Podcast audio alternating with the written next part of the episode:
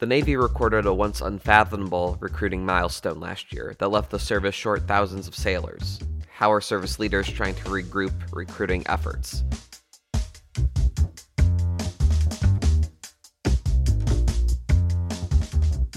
Produced by Defense News and Military Times, this is the Early Bird Brief. Each morning we bring you the defense and national security news of the day.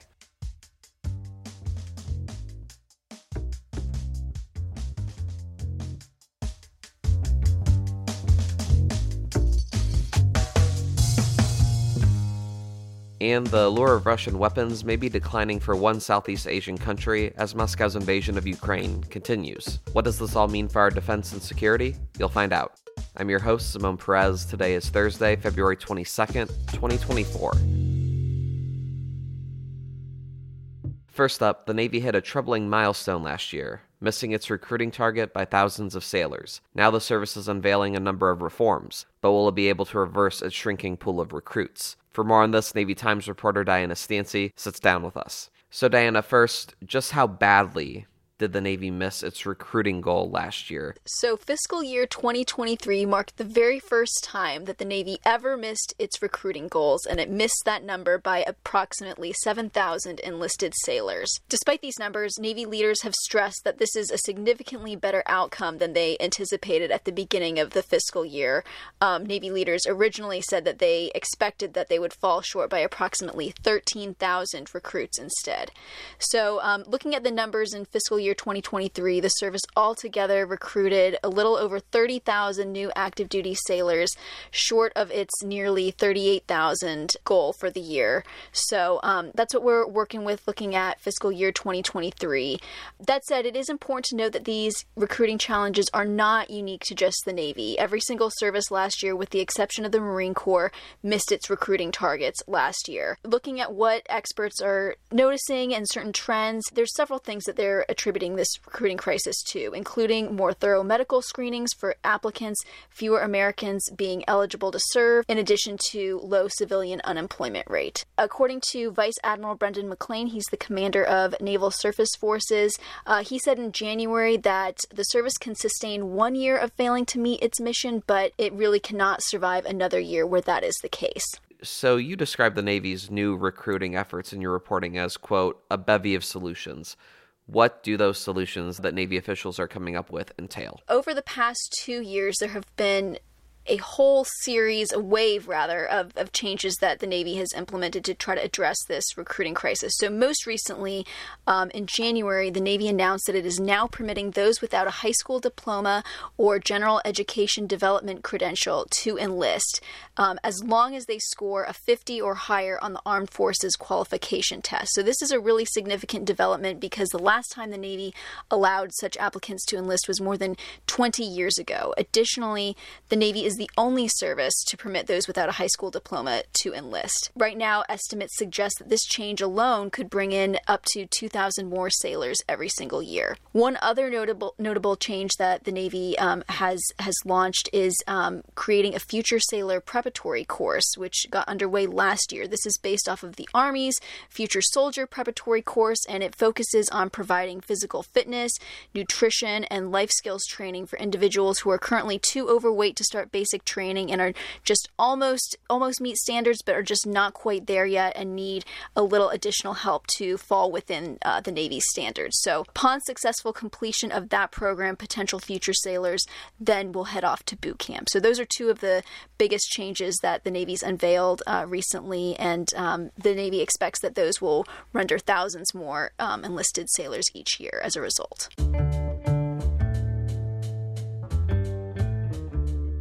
Another important story Malaysia is considering a pivot to other Asian suppliers and attempting to build its own local defense industry. This is due to the country's dwindling interest in Russian weapons as the war in Ukraine drags on. Malaysia's defense capabilities have historically been highly dependent on foreign suppliers. As a result, Russia has been among Kuala Lumpur's main dealers in the aerospace sector. This appears to be changing, however, as Russian made aircraft the country operates are now experiencing some shortcomings. Malaysia retired its MiG 29 fighter aircraft from the service in 2017 and has also struggled to keep its Su 30 MKM ground attack aircraft operational. Here's why it matters. The West sanctions against Russia represent one of the key reasons why the government is looking to buy elsewhere.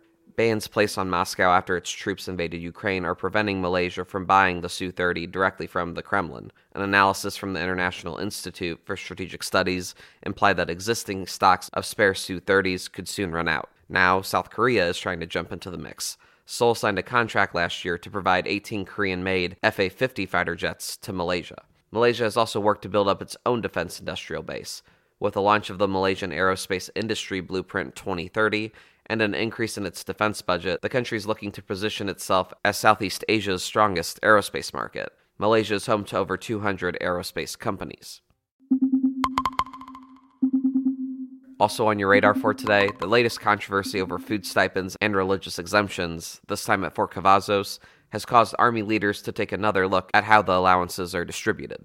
Capitol Hill reporter Leo Shane III joins us to talk about how service leaders are rethinking meal allowances. Leo, first, take us through the latest controversy surrounding religious exemptions and meal allowances at Fort Cavazos. What happened? Yeah, look, this is uh, this has been an ongoing problem with how the army and how the armed services deal with the food stipend that's given to uh, to troops, especially junior enlisted troops. Um, Military Times reported last week on some issues with troops in South Korea who are being forced to pay for meals that they may not eat. They're losing part of their uh, the basic ha- allowance for subsistence, even if they uh, even if they don't use the dining facilities uh, over there because of uh, the way that rules are structured. Now we're hearing reports from Fort Cavazos that troops who have religious uh, objections to, to certain meals or religious dietary restrictions uh, are still being charged meals um, for that and basically losing out on this this uh, meal money that they're supposed to have to help uh, support them uh, and you know get through the day. So the Military Religious Freedom Foundation were the ones who brought this to light, and they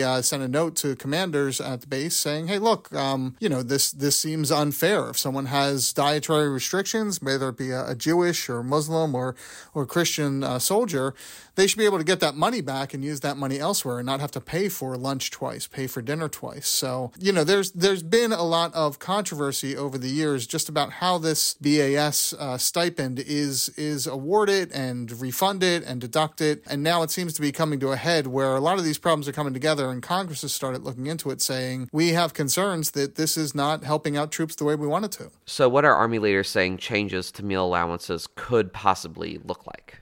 Yeah, they're promising to look at the rules surrounding these the the the stipend and saying that they there should be some way to help out these folks, but they're not committing to any changes yet, and that's the that's the rub here. Um, you know, Army officials we've heard for quite some time have known about this problem, have known that there are a lot of deductions to this basic allowance for subsistence, but there's not a lot of clear guidelines for commanders on how they're supposed to handle it. So, you know, as you go from base to base, from unit to unit, you may get different interpretations and different uh, execution of this. So troops in one area might be losing money for meals, while troops in another area are getting that refunded and aren't seeing the same problems. Uh, it seems like the that uh, you know DoD is going to have to deal with this. They are in the middle of an ongoing uh, military compensation review where this is one of the topics, but we'll see if later this spring lawmakers decide to to act and maybe insert this in an upcoming defense budget bill, maybe the annual defense authorization bill, and see if there's some permanent fixes they can put in place to just clarify what's supposed to happen with this stipend.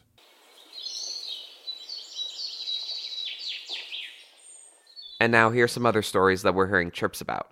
Turkey's first locally made combat aircraft completed its maiden flight yesterday at an airbase near Ankara.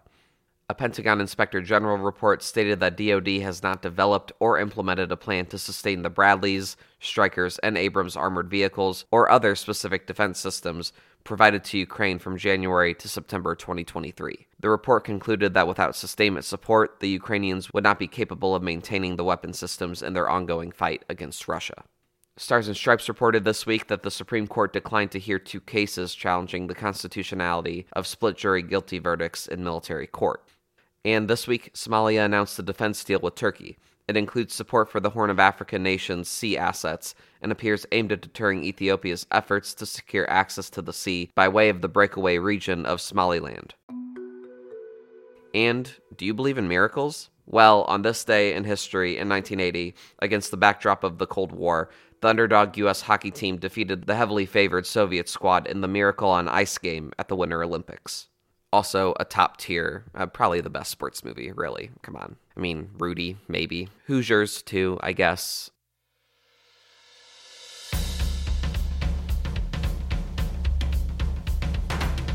That's it for us this morning. To get more top stories and breaking news, go to defensenews.com slash EBB to subscribe to the Early Bird Brief newsletter. Please give us a like, rating, and a comment wherever you get your podcasts, and be sure to follow us on social media at defense underscore news and at military times. The Early Bird Brief is hosted and produced by me, Zamone Z. Perez. Today's episode featured stories by Diana Stancy, Elisabeth Gosselin Malo, and Leo Shane III. Our editor in chief is Mike Gruss. Have a great day.